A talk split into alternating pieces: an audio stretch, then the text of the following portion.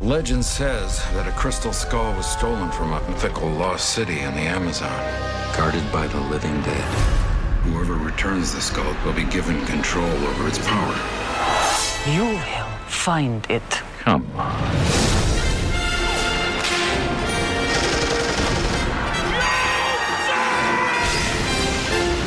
think I'd cover my ears if I were you. Jones, rated PG 13.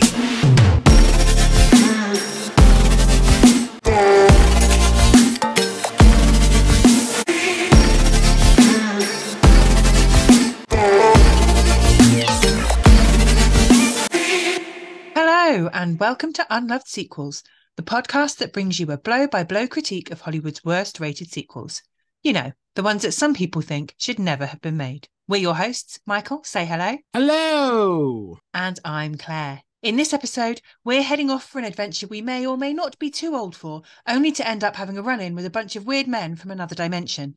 Which sounds awfully like I'm about to drag Michael back to one of the clubs we used to frequent in our 20s. But Oh, fortunately for everyone, that was so long ago, they're pretty much all closed now. Michael, we were all convinced this was a franchise killer, yet here we are, just a week from another installment hitting the cinema. What's the movie? So you're right, Claire. We're going on an adventure with a father and son to find the truth, whether we are really alone in the universe or just cashing in on a dead franchise. This is Indiana Jones and the Kingdom of the Crystal Skull. I can't Yay. believe you convinced me to do this. We had to do it. We had I to know, we had it. to. We had to. They're making a new one. It might be good. Well, you know how I felt about this movie, and everybody's going to find out how I felt about this Well, movie. yes, yes. Well, So, but let's just get on with the show, and we'll explain at the end of this what we how we all feel emotionally towards the Crystal Skull. It opened on the twenty second of May two thousand and eight. Yes, guys, it's the fifteenth anniversary. Yeah. always It good went- when they leave 15 years between episodes of a franchise movie. Yeah, they need to get Harrison Ford into the right age group so that he can make they can change the scenery.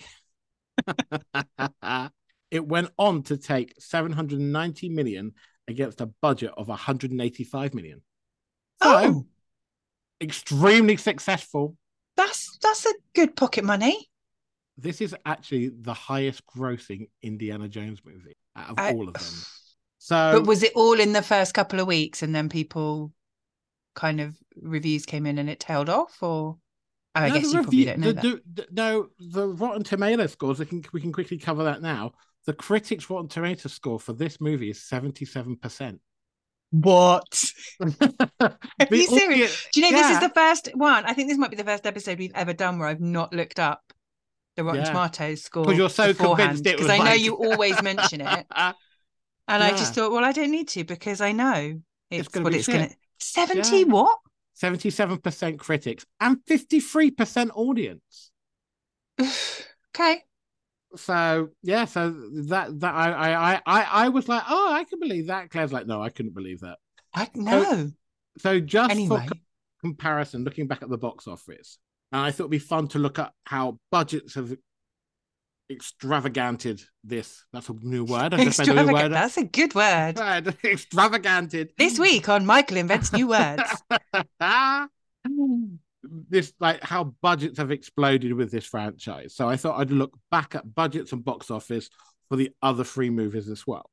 So Raiders of the Lost Ark made 389 million against an 18 million budget. So tiny, tiny budget had a great return. But also, that was a huge amount of money in 1981. Yes. In 1984, we got Indiana Jones and the Temple of Doom. That cost 28 million to make, and we got back 333 million. So it took less Okay. money, more money to make. They were really disappointed Mm. in those figures. Indiana Jones and the Last Crusade took was 48 million to make. Most of that was probably Sean Connery's salary. Probably. and that went on to make 474 million. So, Wow. like, and then this one made 790. So that's a massive jump. That's 400 It's a huge. I mean, it. there's a big period of time in between. So obviously, inflation. I mean, assuming those figures that you've just given are not adjusted for inflation. No, they're not. They're not. They're, that's how they. That's how. So that's a big fact. But even still, in terms of percentage return, that's Yeah. huge compared to Oh, the other massive. movies. It's massive. I'm quite surprised. Well, I think it's also is because it's that generation thing, and I think that explains why we're getting the Dial of Destiny now, because people grow up with it, and it's that age group thing. I think my parent, my dad grew up; he was in that right age to watch in his thirties Indiana Jones, the first few of them, and I was brought up with them later on, Mm. and that now my like my nieces and nephews are watching them with their parents. You know, it's that kind of Yes, it's kind of down. It's become a like generational thing. Yeah. it's, it's it's become like a Star Wars thing. That's what I'm trying to do with it. Yes. I used to love these what movies, so now I'm inflicting them on my children. Yes, it's a form Kind of torture, but you know. and the thing is, I look at Indiana Jones and the Crystal Skull like I look at Phantom Menace. You know, I think you showed that to a kid today, they'd find that far more entertaining than any of the other ones because it's aliens and they can relate to it. We don't really talk about Bible stuff. So I'm always quite, you know, if you're showing it to a kid, start the other way Mm. and go backwards. Um, also, I have a theory why this movie made so much money because so many girlfriends went to watch this movie in the movie theater with their boyfriends because the following week Sex and the City came out the movie. So I think it was I'll watch Indiana Jones with They you. were they were getting the tit for tat lined up. Yeah. What But- girls wanted to take their boyfriends to see Sex and the City movie? Surely, I, we're being very heteronormative here, but if we Yeah. if we're doing that, surely all those girls just went with other girlfriends. Surely Yeah. no one made their straight boyfriend go and watch a Sex and the City movie. Like even my husband didn't see those movies in the cinema. No, but you've also got to understand is that you are a you are a creature that has lots of gay friends and a very hetero unheteronormative husband compared to most people that go into a, he- a heterosexual. But that's what I mean. My husband is is campus tits at times. But even he uh, wouldn't uh, go and see Sex and the City in the cinema. I think he's seen them both at home Yeah. since. But I don't think he went to see them in the cinema. But well, if he did, he went without me, and that's even weirder. But a lot of females will lose touch with their when they're in a strict relationship. They'll lose touch with their friends and stuff to focus on their Oh. boyfriend. That's sad. That's It's very sad. You just need to gay. Get some girlfriends to go and see shit girlfriend movies with. Who do you go? Do you have any girlfriends that you go cinema with? I have girlfriends. But do you go to cinema with them, or do you just get No, drunk I, no, I go and get pub? drunk with them. That's the problem. I don't like the cinema. So Too many people. he does like the cinema, everyone. So it went on to make a further 110 million within 20 weeks on DVD sales when it came on time release. Wow. So you need to. I'm starting to question why we're doing this movie on this podcast. I think we might have got our remit wrong. because people now think this is the worst one out of all four. People don't even like to talk about it. I mean, you say people like that doesn't include either of us. No, but It might not like- include one of us, but it does include the other one of us. Well, I was watching. um Have you ever heard of a YouTuber called Grace Grace Rand Rudolph Randolph? I've forgotten her name. She has a YouTube channel and she has like movie maths and stuff. And she was talking, doing a breakdown for the new trailer for Dial of Destiny. And she Mm. talked through the previous ones, and then she went, and then we have Crystal Skull, but we don't discuss that one. That one doesn't exist. And I was like, oh, Yeah, Does everybody feel like this? Is this what we should be Yeah. covering on the podcast? everybody feels like this, Oh, well, I don't. But apart okay. from you, clearly. But yeah, I'm pretty sure every like literally Right. every person in the world, apart from you, and 70 however many percent of critics on Rotten Tomatoes, weirdly. it ended number two in the worldwide chart, box office chart of 2008, sandwiched between The Dark Knight and Kung Fu Panda. What great company! Um, this was also I like both the- those movies. okay, this was also the year of another unloved sequel that we've already covered. Can you guess what it is, Claire? I know what it is, and I've forgotten. We've covered I can't it. remember. I know. I know because when I was looking at stuff, I was like, "Oh, that's the same year as this," and I can't remember. The Mummy, Tomb of the Dragon. Yes, yes, and I do know that because someone who was part of the creative team or the the crew for the first three movies in this franchise couldn't be involved in this because they were making The Mummy. And I Good for bet them. he doesn't discuss a it. better movie. It's not a better movie. It's a worse movie. Mm, mm, yeah, it is. mm. Uh, this was also the year of another unloved sequel that we should cover in the future. X Files, I want to believe. I don't think I've it? seen that. I was never really into X Files. Oh, I used to love it when I was a teenager. Will I have to watch the whole TV series if we cover the movie for the just thing? the though? first movie? Is there You like would some like- York notes? You would like the sequel because it stars Billy Connolly as a retired pedophile priest. I got that Oh. right. I can't remember, but he he feels like he he's got like psychic powers. I think I can't remember. It was a bit fucked up, but it might be interesting to watch. It, it it's like a it's they're both retired and they both get back together to solve this. I think Okay. it completely bombed. It completely bombed. The critics hated it. Oh, It- really? It, was awful. It really was hated. I saw it in the movie theater. Mm. I quite liked it. Of course you did. Crystal Skull, it currently sits at 69 at the all time sequel box office, just in front of Deadpool 2. As in higher than Deadpool 2? Yeah. It's rated as a better movie. Made more Deadpool money. Made more Oh, okay. money. Uh, okay. Okay. But 69 of all the of all the sequels that have been made, 69 for a fourth in the franchise of a we thought was dead fra- dead, you know, sequel. Yeah, yeah, like- yeah. Yeah, absolutely. Also, kudos to you for saying 69 so many times without making a joke. Well oh, done. Fucking Very hell, I'm gonna feel like I'm gonna have to go back and edit the things in. I'm joking. I'm not going to. edit in some smut. exactly, exactly. So, Claire, yes. I'm kind of dreading to ask this question, but do you have any behind the scenes stuff for us? I do. I do. I I feel like every episode you go, oh, this is going to take ages, isn't it? And I go, yes, yes, it is. I Maybe I it's a like pattern.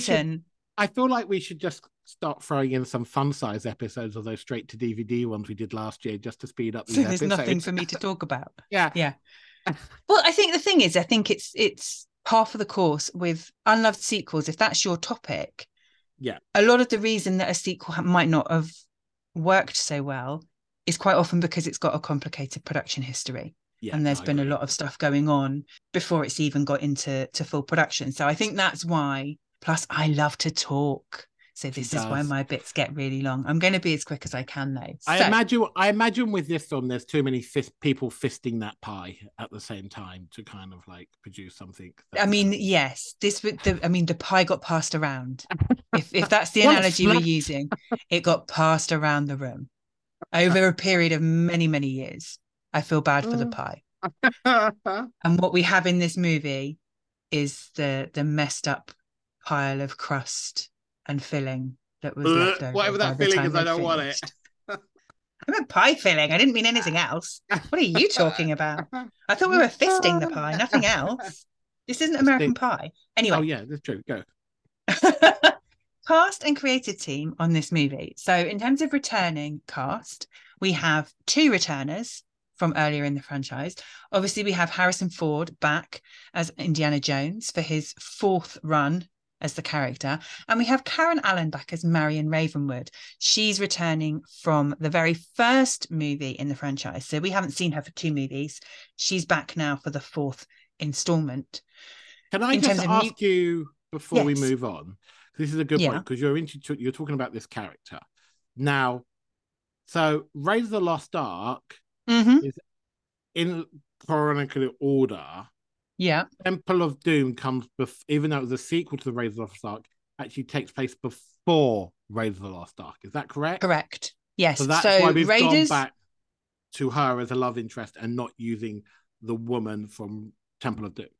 Yes. Okay. I believe that is the case because uh and I didn't know this until we I was rewatching for this. Um that yeah, Raiders of the Lost Ark is set in 1936. Temple of Doom is set, although it, came out what two, three years later, it was set in 1935.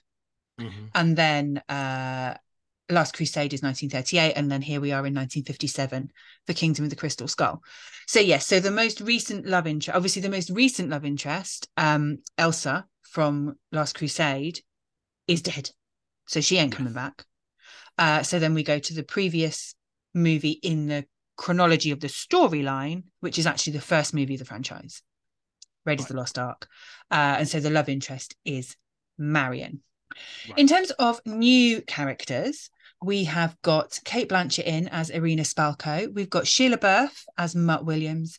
We've got Ray Winstone as George George Michael. It says I don't, but I don't know where that name has come from because they call him Mac in the whole movie. They put it's not probably Michael. It's spelled slightly differently. Mikhail, Mitchell. I don't know. They never actually say his name on screen. He's referred to as Mac Yeah. through the whole movie. We've got John Hurt in as Professor Oxley, and we've got a little mini turn from Jim Broadbent as Dean Charles Stanforth, the new dean of the college, of the university, Yes. because Marcus sadly is no longer with us. The movie is directed by Steven Spielberg, as were the three previous installments. The the script, so we've got a screenplay by David Koepp, who wrote screenplays for Jurassic Park, Mission Impossible, uh, 2002 Spider-Man, Panic Room, Death Becomes Her, 2005 War of the Worlds, but he also did Angels and Demons. He also did Inferno. He also did the 2017 Mummy reboot.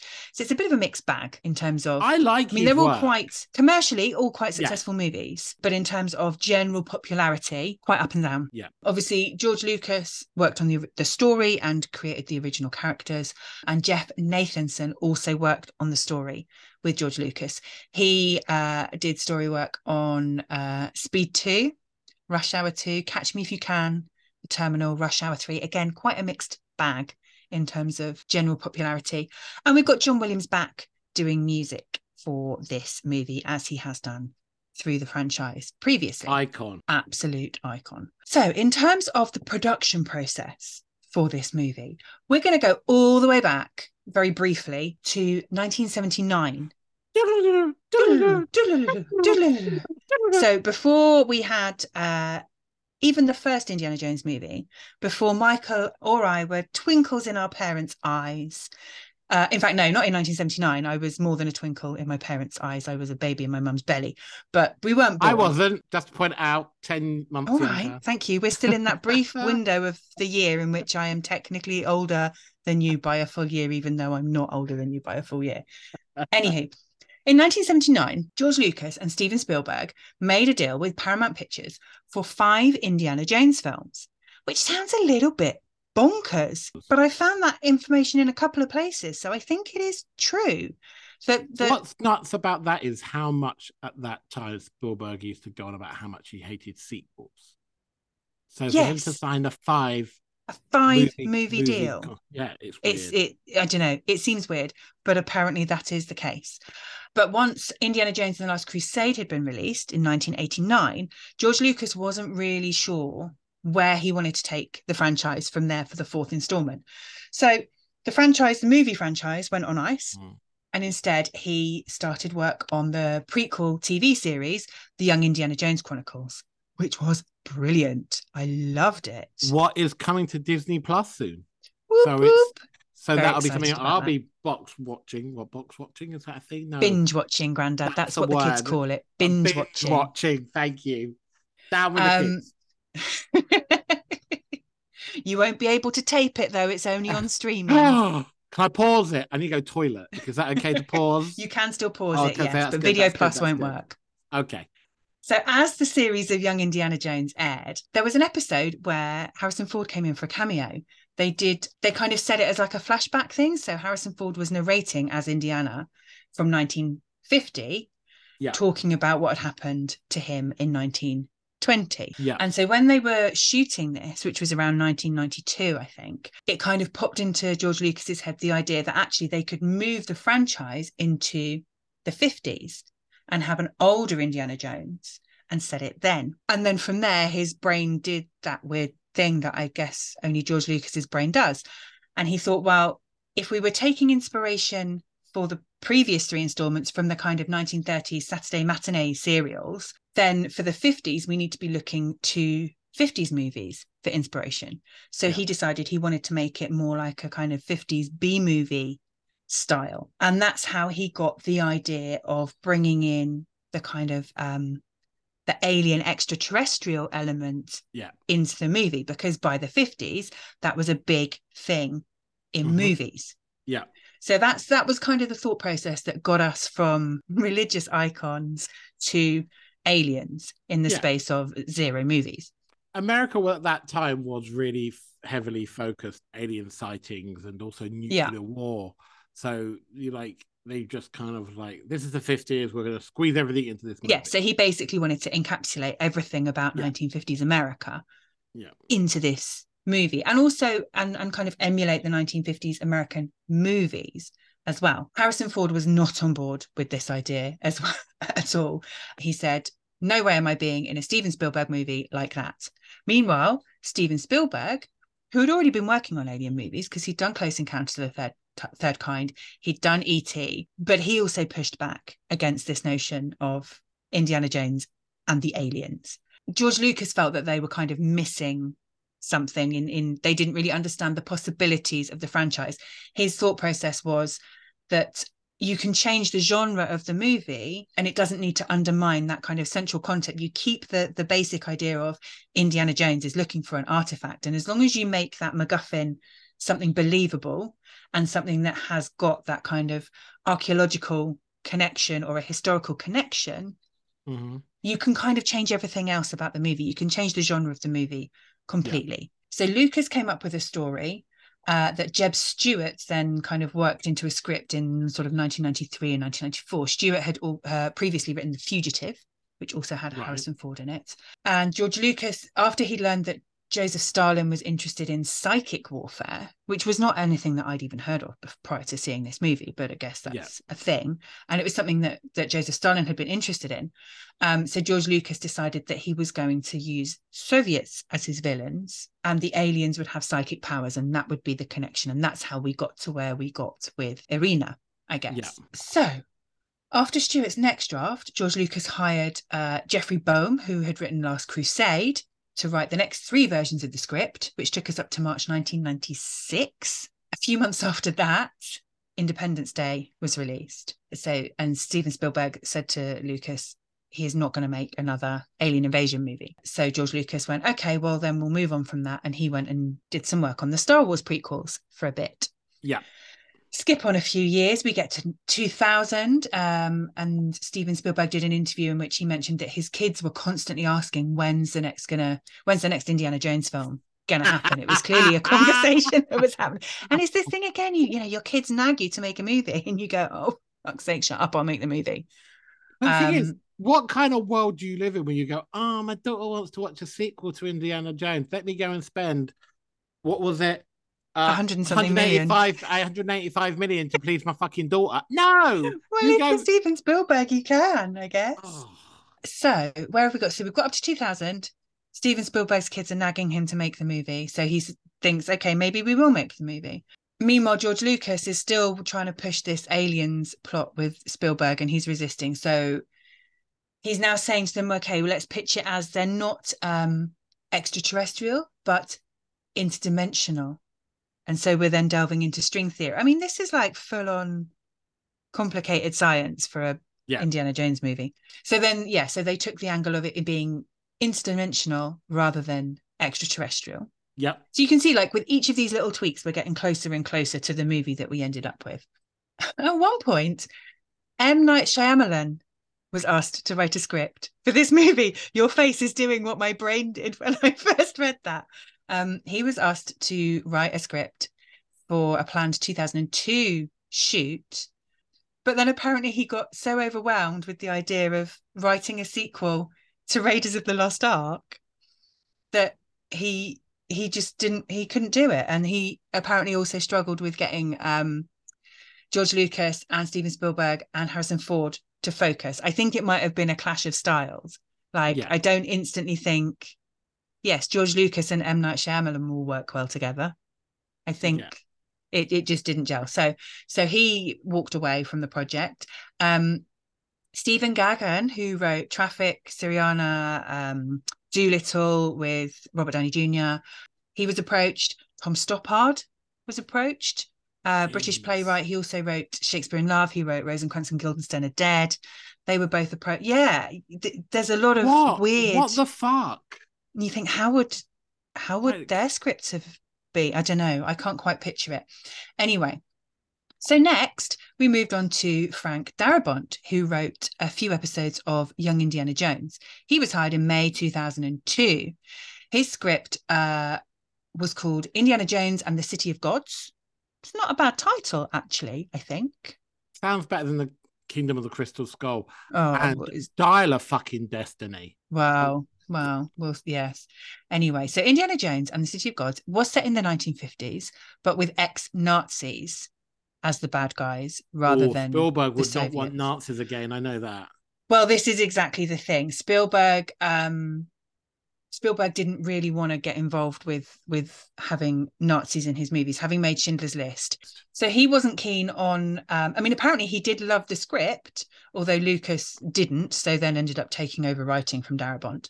But um, he wasn't interested in, in in having Nazis in the movie, and also they kind of realised between Spielberg and Lucas that if we're in the fifties, we have to be looking at the Cold War, and Yeah. really that makes Soviets more plausible as villains than the Nazis. But not aliens aren't. The aliens aren't the bad guys in this movie, though, are they? The aliens are the are the. I mean, they're the MacGuffin essentially. I mean, the skull is the MacGuffin, but that you know, Yeah. They are the Ark of the Covenant. They are the Mm. the artifact, I suppose. Yeah. The aliens, rather than being bad guys. So we finally, in August two thousand four, have Jeff Nathanson on board, who is our credited story writer for this movie. So Do we're finally in touch. off? Do you think he went off and read the uh, this mountain of scripts and went, "Here's some ideas, use them." God bless. Anyway, so August 2004, he came on board and then he turned in his drafts in October and November 2005. So he took his time over writing them. Yeah. Um, his title was The Atomic Ants, which I think probably comes below Kingdom of the Crystal Skull Um, yeah, on my list of suitable titles for this movie. There's quite a lot that comes above Kingdom of the Crystal Skull, but I think Atomic Ants would come below. And then from there, David Koepp uh, took over in terms of the the script writing. His script had the subtitle "Destroyer of Worlds," which was taken from a quote from J. Robert Oppenheimer. Uh, the quote is, "Now I am become death, the destroyer of worlds," um, which actually originally is from Hindu scripture but um, Oppenheimer used it in reference to his involvement with the development of the atomic bomb. Right. Hence, it was applied to this script because it's set against that backdrop of the threat of nuclear war. Get it? However, the title then got changed to Kingdom of the Crystal Skull, which Spielberg found more inviting as a title. I'm not sure about it being particularly inviting, but it does at least name the MacGuffin Yes. which a lot of the like the you know all of the other movies if we look through the the the movies so far they Mm. all reference in them maybe not the MacGuffin specifically but they talk about you know Raiders of the Lost Ark Yeah. the Temple of Doom it's the Last Crusade we're referencing the Crusaders so that Yeah. the titles do generally link in quite closely to the nature of the adventure or whatever the artifact is that they're going to be looking. So, um, and apparently it was George Lucas that was insisted on having the word kingdom involved. I still think it's a very wordy title. I think it's the fact that you use and the twice in it for me makes it a bit too much for your mouth to get round. Indiana Jones and the Kingdom of the Crystal Skull. Too Yeah. much for me. They should just but- called it Indiana Jones and the Crystal Skull. That's a cool title. Yes. Or Indiana Jones, the Kingdom of the Crystal Skull. No. might have. I know they've got the the kind of the history of Andha, but Yeah. I don't know. I, I mean, to be fair, the title is one of my lesser issues with the movie.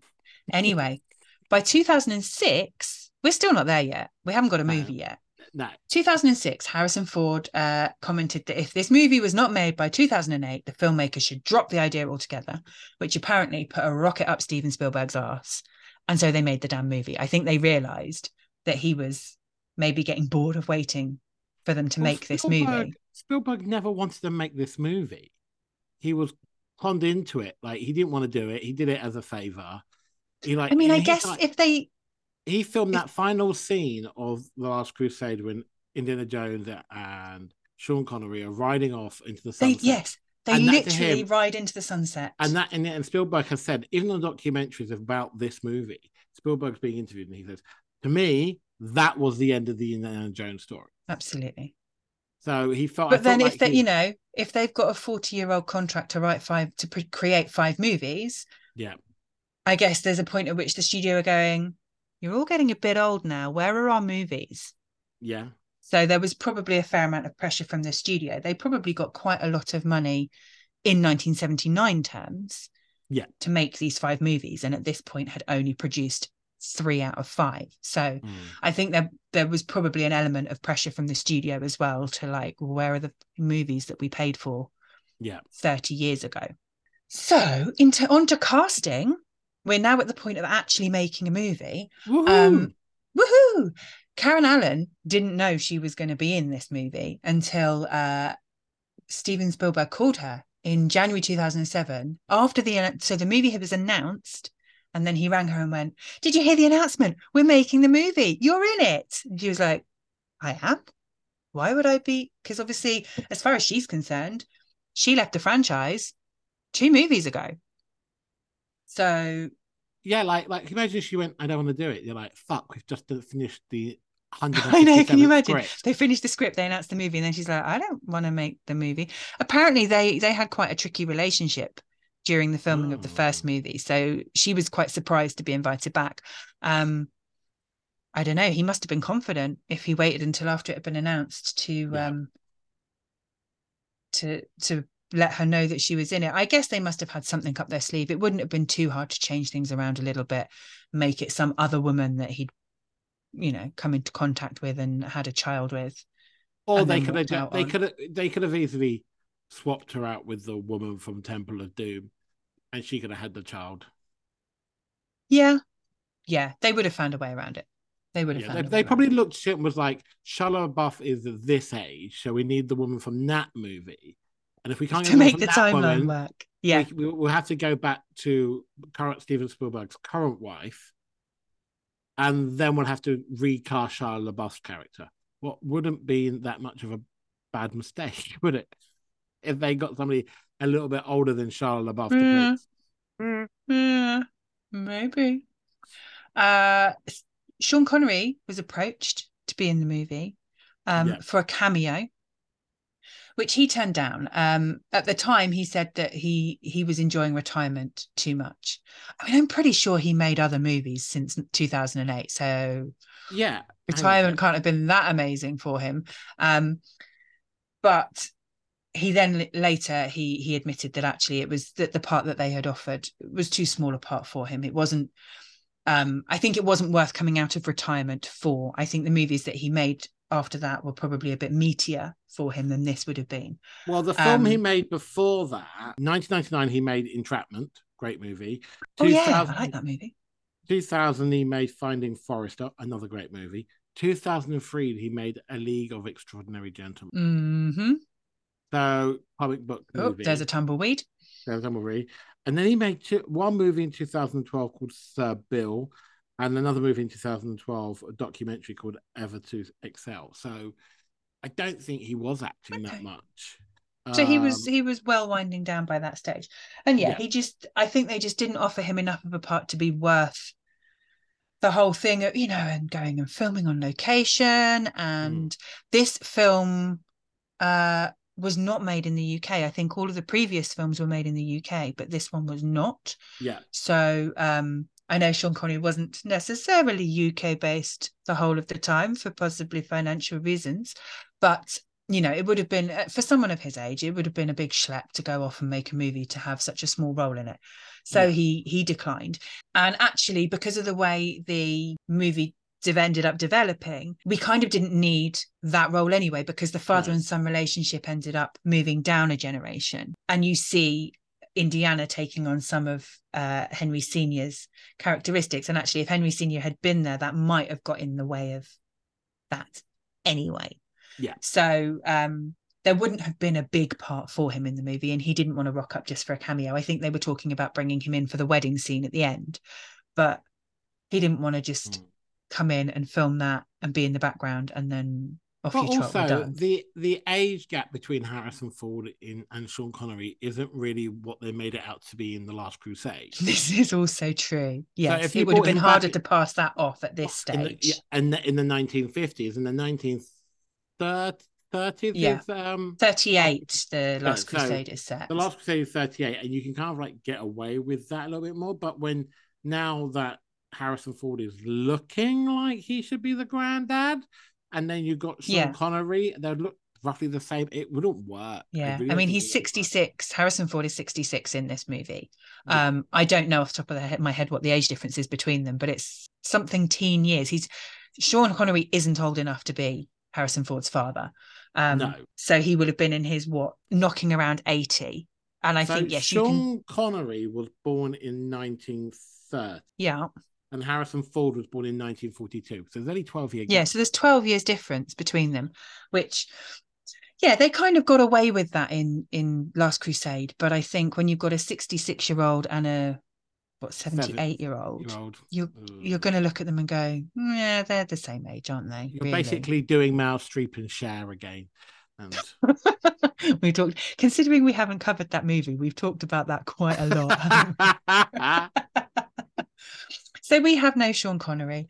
John Rhys Davies was also approached to reprise the character of Sallah, but again, it would have been a very brief cameo in the wedding scene. Um, and he turned it down because he felt that having Sallah just in that scene would a be a distraction for the audience, having Yep. got through the whole movie, and then go, oh, there's Sallah in the background, and also it would kind of undermine the character a little bit. It would cheapen the character by just having him rock up, having not played any part in the adventure to then Yeah. rock up at the wedding wouldn't fit. So that's why we don't have him in this movie. Mutt Williams, the son, was originally written as a kind of uh, nerdy character. This was before he was conceived to be uh, Harrison Ford, uh, to be Indiana Jones's son. He was Right. going to be a character in the movie, but there wasn't going to be that connection. And then George Lucas decided to make him Indiana's son and give him that rebelli- rebellious character. He basically wanted to make Mutt be what Henry Jones Sr. had thought of Indiana. right So everything that, sense. we saw Sean Connery feeling about Indiana Jones as his son in the previous movie, we wanted to see move. As I said, it just moves down a generation Yeah. into uh, Indy and Mutt. Originally, prior to making the movie, there was talk of having his daughter be in the film rather than it being a son. And I think in the in, in the Young Indiana Jones Chronicles, there are bits where uh, we see Indiana's daughter telling the stories of her father's youth. So it, in the canon, his Hmm. daughter exists, um, and they've kind of ignored that and retconned that and turned it into a son for this movie. But apparently, at one point, Natalie Portman was rumored to be in consideration as as Indiana Jones's daughter. Obviously, that didn't happen, and we Guess ended I up would with have liked Shiva. that I'm not Mm, sure Yeah, I I don't know. I don't know. Although interesting that they're kind of moving in that direction now for the next movie, because although Yeah. it's not his, she's not his daughter, she's his goddaughter. It looks, Yeah. from what I've seen in the trailers, like the main companion is going to be that daughter figure yes to him. So interesting that they've kind of swerved back round into that direction. So yes, quite a complicated production and mostly to do with just getting the damn script written. It seems to have been quite a painful Yeah. process getting from the idea to the finished script to the movie. The actual making of the Mm. movie doesn't seem to have been that that complex or traumatic an experience No. from what I've watched on sort of behind the scenes documentaries, it was a really smooth shoot. Everyone enjoyed themselves and had a marvelous time.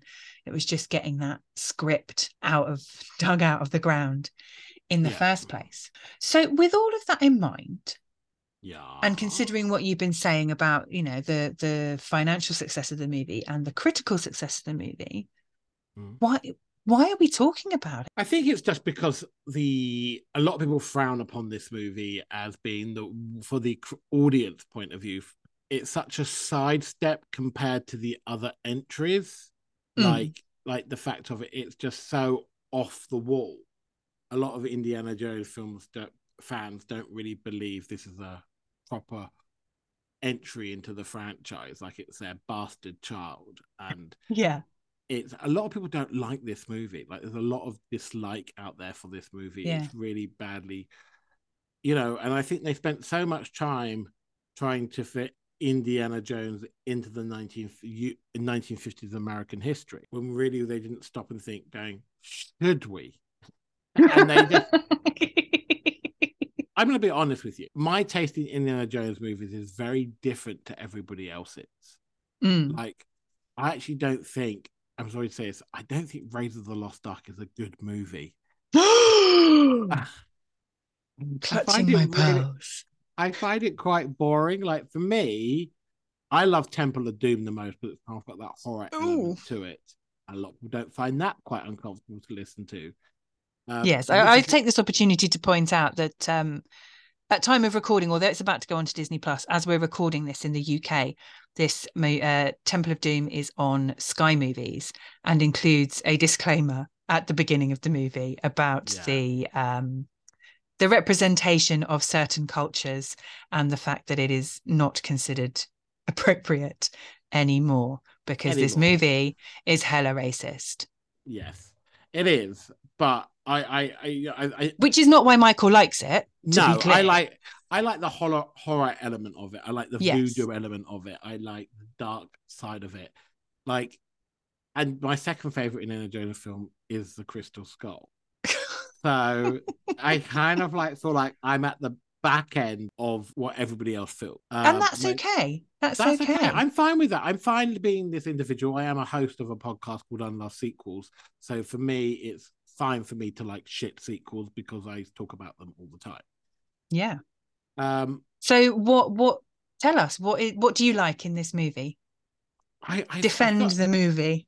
I like the fact it moves along at a really quick pace. I Mm. like the fact that I'm convinced Cate Blanchett watched Uma Thurman in Batman and Robin and just basically did that. She she's like she's like she read the script and was like, "This is campus tits. I'm just gonna Find me some it." scenery to chew on. Yes, basically, she is just chewing the shit out of this film, and I love it. I am there for every scene she's in. I like the humor in it. I think it's funny. I like the fact that Spielberg let the ball drop with it as well. I kind of like feel like you know sometimes you watch Spielberg films and they're so well crafted and there's not Mm. one error and there's it's beautiful scenery everything is like spotless and then you get kind of like him doing a sidestep like Hook or Mm. or Crystal Skull where he's kind of like sandwiched this in between movies or like The Lost World the sequel to Jurassic Park compared Yeah. to Jurassic Park sometimes Spielberg drops the ball but when he drops it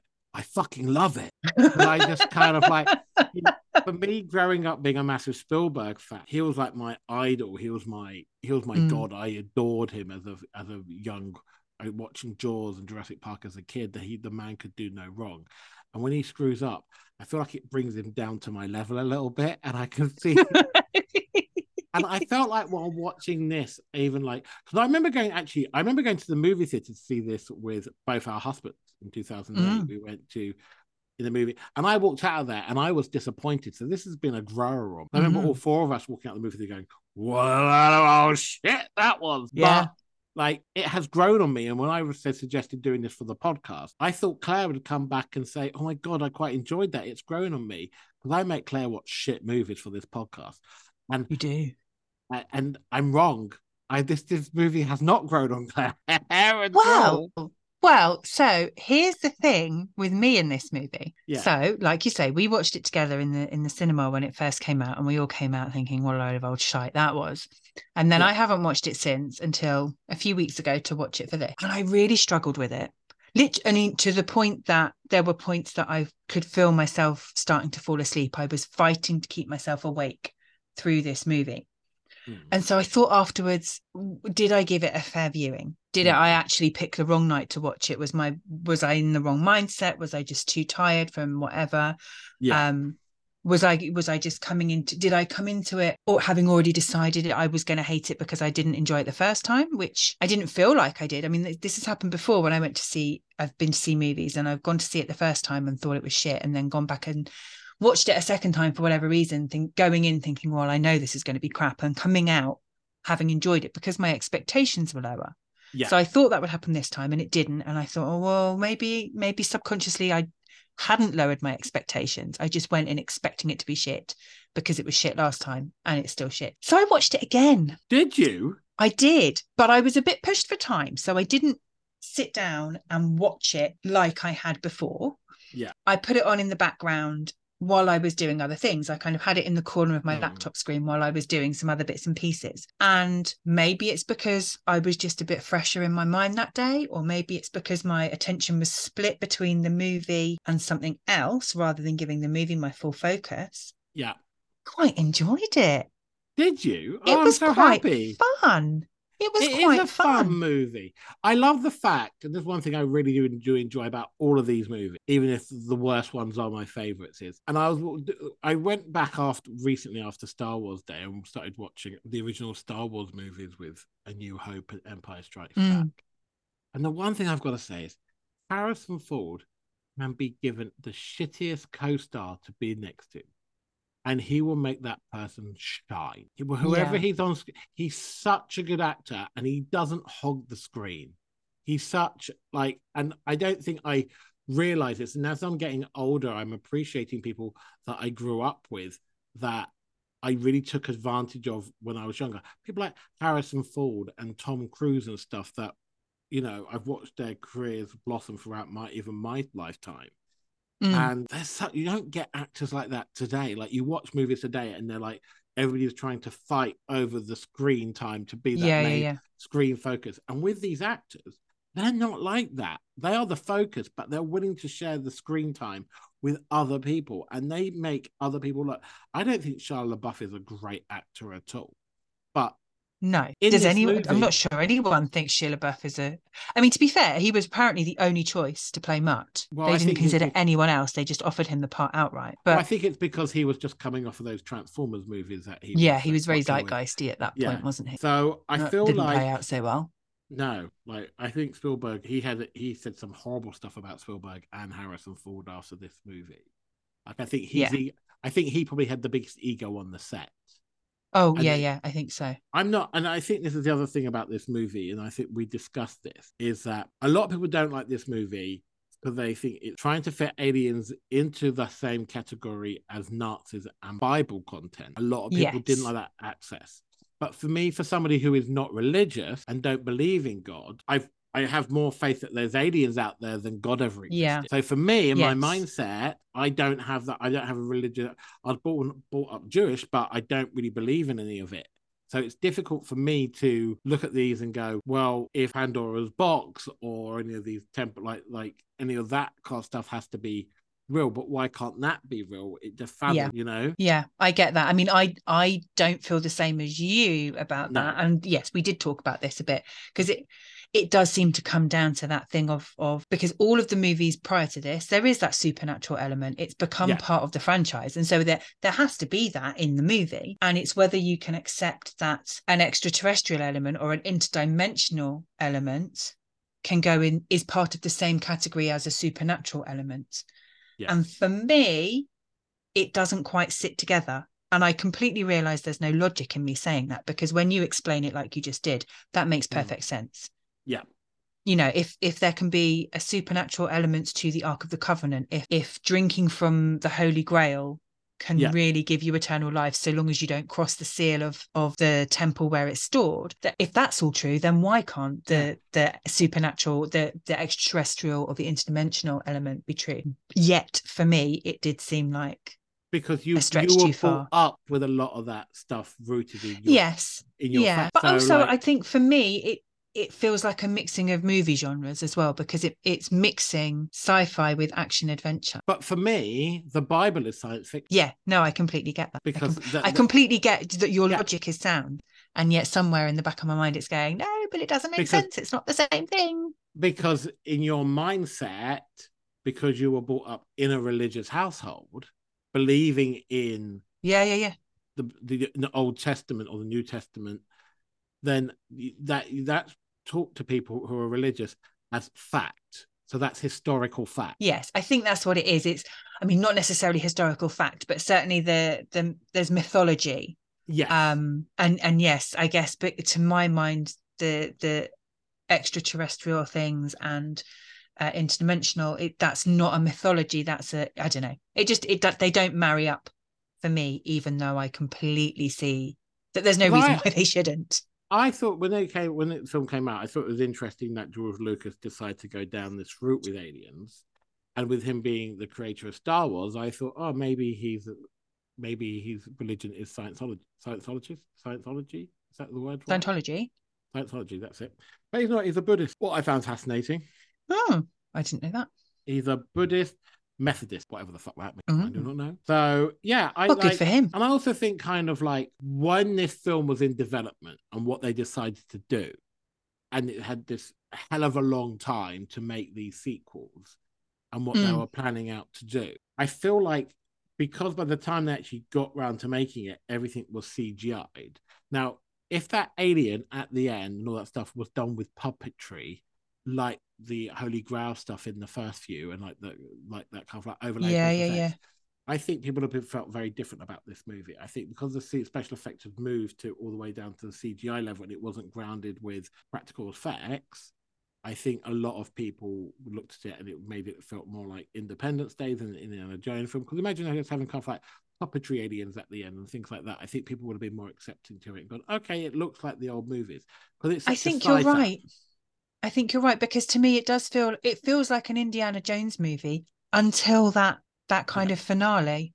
And then when you see the the interdimensional beings, the aliens, whatever you're going to Yeah. call them, is when it suddenly it for me it feels like the movie changes genre and it suddenly becomes a sci-fi movie, having been action adventure up to that point. Maybe it's just the transition of introducing that element of it just is a bit clunky for me. I don't know. But Like, yeah, they I think you're right. if- and because it, those special effects have dated now, like those, the bit when the guy gets eaten by the ants and stuff looks horrific Yeah, yeah, yeah. now compared to what it did in 2008. Yeah, Uh, it's that thing is that we talked about it before with movies from this period where they thought CGI was really good, so they Yeah. leaned into it. And And now we're, shit. you know, 15 years down the line and we're like, "Uh, no, that was not good. 2008 didn't seem to work because they fucked up once again, like the Mummy. Like Mm. they lean the Mummy, the Tomb of the Dragon. They really leaned too much in the CGI for that movie with the Yetis and you know the fire elements and things like that. And they did Yeah. the same in this movie. They should have just stayed practical. And I think they've learned that lesson because so many movies now they lean also they they split it. It's half CGI, half practical. Yeah, They yeah. realize they can't replace that realistic practical look. Like having an alien like that with practical special effect. Because the whole time in this movie, I knew what the outcome was rewatching it. And I kept thinking to myself, it would be so awesome towards the end of it if they suspected that the crystal skull was from aliens. But when they got there, there it wasn't aliens. It's people just made up this mythology because they believed it. Mm. And it was just, you know, and there wasn't like a magical That ending. would have been better. I'd have been here for that. Yeah, but then you want to have Cate Blanchett going, I want to see everything, everything. Yeah, I'm not as in love with that as you are. if I'm perfectly ah. honest. I find her a bit weird in that. Like, I love Cate Blanchett. She's fantastic in everything. Yeah. But I guess maybe, yeah, maybe you're right. She just kind of thought, well, I know what movie I'm in and I'm just going to enjoy it.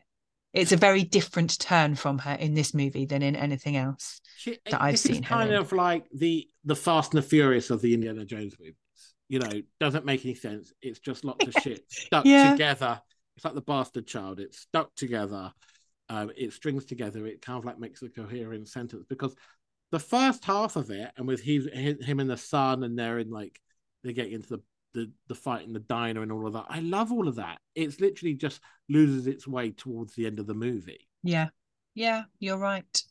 You are right. So what don't you like in this? Is there, I mean, there must be things. I mean, obviously you've, I'm you've not talked in about a love with it. I, aspects, yeah, but I'm not a massive lover of the ending. Like, like I, I, I just go along with it, and I don't get that offended by it by a lot of people. But Mm. I'm, I'm happy it exists. I enjoy it when I watch it. I'd rather watch this than watch Raid of the Lost Ark. Oh no, no, I can't agree with you on that. But you know, that's fine. We all like different things. But yeah, no, I would this of the four that we've seen so far, this would definitely be my least favorite. Yeah. You could take it out of the franchise for me, and I wouldn't be sad. There are things in it I like. What do you like? I like that they acknowledge Harrison Ford and Indiana Jones's age and that it's treated realistically. They don't have him because he did a lot of his own stunts in this movie. Yeah. Um, they didn't like replace him with a stunt guy who could just suddenly do backflips and all these crazy things that you wouldn't expect of a 66 year old. I don't think he did all of the stunts, but he certainly did a lot of his own stunt work.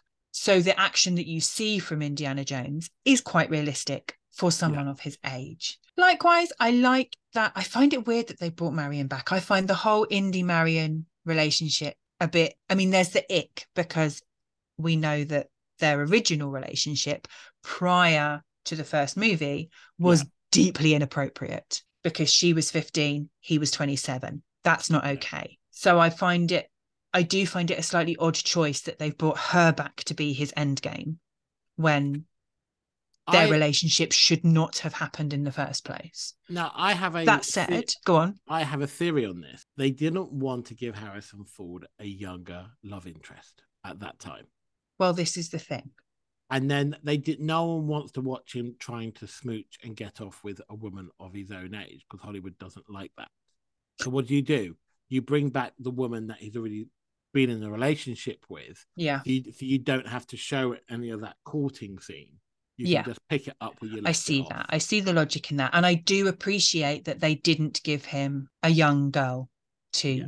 try and be smooching at at the age of mid 60s. I like that they've given him a a relatively age if you discarding the fact that their their relationship was completely age inappropriate when it first began Yeah. at the ages they are now it is an age appropriate relationship No, I agree. and she was appropriately dressed. We didn't see her kind of, um, despite the fact that she gets damseled a lot in this movie, which is a bit of a problem for me. But even when when being captured, she's not suddenly, um, you know, they're they're not going to Princess Leia her and put her in a little bikini and tiny little, um, damsel in distress outfits. She's she's appropriately dressed for the situation and for her age throughout the movie. Their relationship is age appropriate now, even though it wasn't then. So I really like that. I have to say, one of my best, one of my favorite parts of the movie was when they they kind of threaten you, they tease you with with Mutt taking over at the end. Or they the almost give you that Ugh. sequel hook, and you're going, no, please, no, don't do it, don't do it. And he's like, no, that's my hat, son. And it goes on his head. And you're like, oh, okay, it's fine, it's fine. They're not going to make a whole bunch of Shia LaBeouf movies. It's okay. Son of Indiana Jones. I was like, no, don't do it. Don't. And you know, Yeah. rewatching it, I'd forgotten on my first rewatch yeah. whether they'd done that sequel hook or not. So I did Oh, have they that, definitely that did. Moment of tension. No, but when I when so having not seen it since it was in the, the movie theatre to then watch Mm. it when I did my first rewatch a few weeks ago, I couldn't remember which way that scene went. So when I saw Shia LaBeouf reaching for that hat, I was like, no, like slow motion Claire running towards the TV. Don't do it. So I was very relieved that they were like, no, it's okay. We're not going to do that to you. It's fine. It's still Harrison Ford. I like that. And I like that it's still Harrison Ford. But yeah, I mean, yeah, I find this a tricky movie. I I did enjoy it on my second rewatch when I was doing other things. Yeah. But the fact that I I have to not be giving the film my full attention in order to enjoy it yeah. is a bit of an issue, I Yeah. think. I- Um, it's but very I much did how I it. how I feel about Phantom Menace and like when they brought back Star Wars and they did Phantom Menace because you're just like, why? Why did you do this? I don't see what you're. well this is the thing and i look at it in the frame of the the entire franchise and also what we know so far of dial of destiny because we know Shia LaBeouf is not in the movie. Shia LaBeouf has been long since expelled from the franchise. I think it's going to be referenced in Yeah. the movie that's uh, i think mutt will be acknowledged but um i don't quite know how. I've seen not a whisper of marion in the trailer I don't see her in the credits for the movie on IMDb at the moment, which would suggest to me that Karen Allen is not in this movie. So that being the case, we're not going to see um, we're not going to see John Hurt in this movie. We are seeing Sallah come back. So having not been in Crystal Skull, he's coming back for Dial of Destiny. But we've got no other continuity from this movie into Yeah. Dial of Destiny, which kind of leaves me in that position of this this movie doesn't need to exist. No. You could if if Dial of Destiny turns out to be a good movie, which I hope it does, I would be very happy to go, look, there's a four movie franchise and we can just forget Crystal Scarlet. It's not a movie that I would feel the need to watch again, even for the sake of completion. Yeah. I think if I was going to do a full series rewatch, I would, you know, if I was doing it with someone who wanted to watch it, I would watch it and maybe do something mm-hmm. else at the same time. But I would never want to watch this movie again. I think is Oh, kind of where I sit sad. on it. And I, I, I, I yeah, I realize I recognize the work that went into the movie. I just think it, yeah, it just doesn't quite hit the buttons for me. Yeah. I like the music. I love Oh. the music. John Williams has a great score. Love a bit of John Williams. You can't not smile when you hear that the Indiana Jones theme. But it does give me those little flashbacks. When- do you remember when we did Superman? And I Yeah. talked about all the years that I spent playing second violin at the back of the school orchestra, going da da da da da da da da da da da da da to every John Williams movie theme from the Oh, eighties. And this is another one of those. Except it was da da da da. So the rhythm was slightly different. So that's how I knew we were doing Indiana Jones rather than jeez. Star Wars or any Superman or any of the others that I had the same note for. But um, it is it is a great theme. So Claire, Yes. how many crystal skulls would you give Indiana Jones and the Kingdom of the Crystal Skull? I'm going to give it two out of five, Wow. which is is low, Yeah. but it but equally, if you if you translate that into percentages to compare, for example, to Rotten Tomatoes, you said the audience rating was what fifty two percent, fifty something.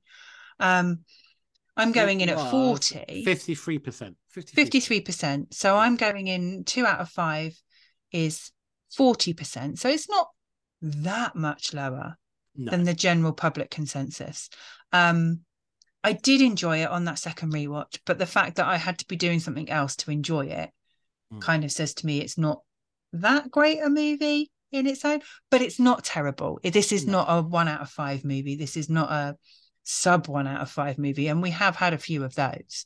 Yeah. um this is not that. It doesn't offend me. It doesn't upset me. I can tolerate like if i'm with you and you said shall we watch it? I probably would. But i would never would want you- to put it on where would you rank this out of if you had to do your ranking for the Indiana Jones movie? Where would this be? oh fourth so far Oh, okay. without question without question i would go um last crusade i think is my favorite of the four Mhm. then raiders of the lost ark then temple of doom then crystal skull Okay. But despite having ranked Temple of Doom low, Short Round is probably my favorite of his companions. Yeah. There were too many companions in this movie as well. Yeah. Sorry to go back when we're already on on scores, but that that was something that bothered me. I was like, there are so many people in this scene, Mm. and weirdly, with each movie. So in the first movie, he has one companion. In the second movie, he has two. In the third, he has three. In this one, he has four. I'm hoping they're going to break that trend for the fifth movie. Otherwise, I'm going to get so fucking confused. Probably. But yeah, four companions. Too Too, many much companions. companions. That's too more much than companions. Doctor Who had last season as well. Oh my god, that And that was a Um, lot. that was a lot of companions. A lot, a lot Um, of companions. Yeah. So I I just think that it it yeah, it doesn't quite do it for me. Yeah. Um yeah. How about you? I know you like it more than I do, so I'm sure you're going to score it higher. So I would give this movie. I've watched it a few times and I really enjoy it. I think it's fun. I can switch off my brain with it, and I just think it's a great romp. You know, I just go along with the campness of it and how over the top it is, and I give it four out of five skulls. Like- wow. Like to be honest with you, I really like the Indiana Jones movies. Um, none of the one, none of them in the franchise are lower than three for me. So, like, so for my order would be Temple of Doom, Crystal Skull, Last Crusade, Raiders. Wow. So I'm kind of nearly the opposite of you. So it's kind of like I don't, I can't really. I, th- I think I kind of like flinch at the religious stuff in um the later few. But maybe that's the appeal of the franchise. Is Yeah. that there's a bit of something for everyone in Yeah. there. Maybe that's our takeaway. Is that if you look at the bigger picture, there's there's something for all tastes in there, No, exactly. That's fine. Well, there we go. That's Indiana Jones and the Kingdom of the Crystal Skull for you. I'm so glad I managed to resist having to say the entire title of the movie until this point. So many words, too many companions, and too many words in the title. That's the problem with this movie. Take a moment to rate us and don't forget to subscribe so you don't miss any new episodes. And tell us what you thought of the movie. You can leave us a comment. You can email us on unlovedsequels at gmail.com. And you can find us on all the socials at unloved sequels. And guys, thanks for tuning in every single time we, re- we release an episode. And everybody who send us recommendations and emails and suggestions for future episodes, we are working our way through the list. We I have got the rest of the year planned out, but keep them coming. We are going to hopefully get round to everybody's recommendations and please stick with us. But until next time, it's goodbye from me, Michael. And from me, Claire. Take care, guys. Bye. Grab the snake! I'm calling it that! It's a snake. What do you want me to call it? Hey, rope! What? Hey, grabbed the rope! Grab, Grab the, rope. rope.